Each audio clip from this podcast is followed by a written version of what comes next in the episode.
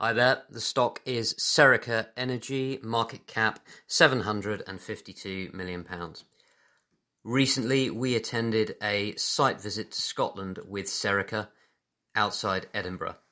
We toured the Kinneil Terminal, which is part of the Grangemouth Refinery Complex and is the destination for the Forties Pipeline, into which a large number of North Sea fields are tied in and ship liquids through this into Kinneil.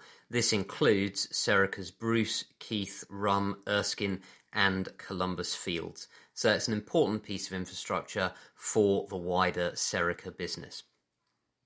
We then toured the Hound Point offloading terminal. This is out in the Firth of Forth and where Forties crude is then loaded onto tankers for export. Both of these facilities are owned by INEOS and run by them as well. They both looked in very good order, well run and well cared for, and in our view this is reassuring for the wider Serica business and its ongoing operations. We also learned that all the Forties crude that comes into Kinneil, which is just over two hundred thousand barrels a day, up until two years ago, this had generally been exported worldwide based on the worldwide market, depending on who wanted to buy it and which refineries globally it was best to go through. However, post the beginning of the Ukraine war, these days all of that crude is exported to Northern Europe.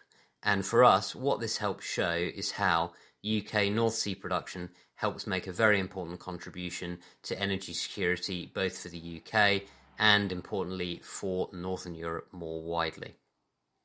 In terms of Serica itself, we think this has a very strong investment case.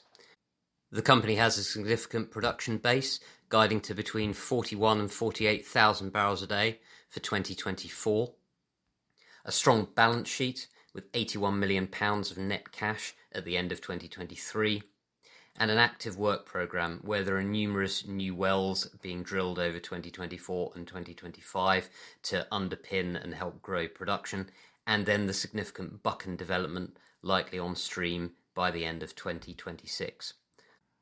All of this is on a relatively undemanding price to free cash flow multiple of two point eight times twenty twenty-four, and also offers a twelve percent dividend yield, all of which for us is an attractive proposition for investors.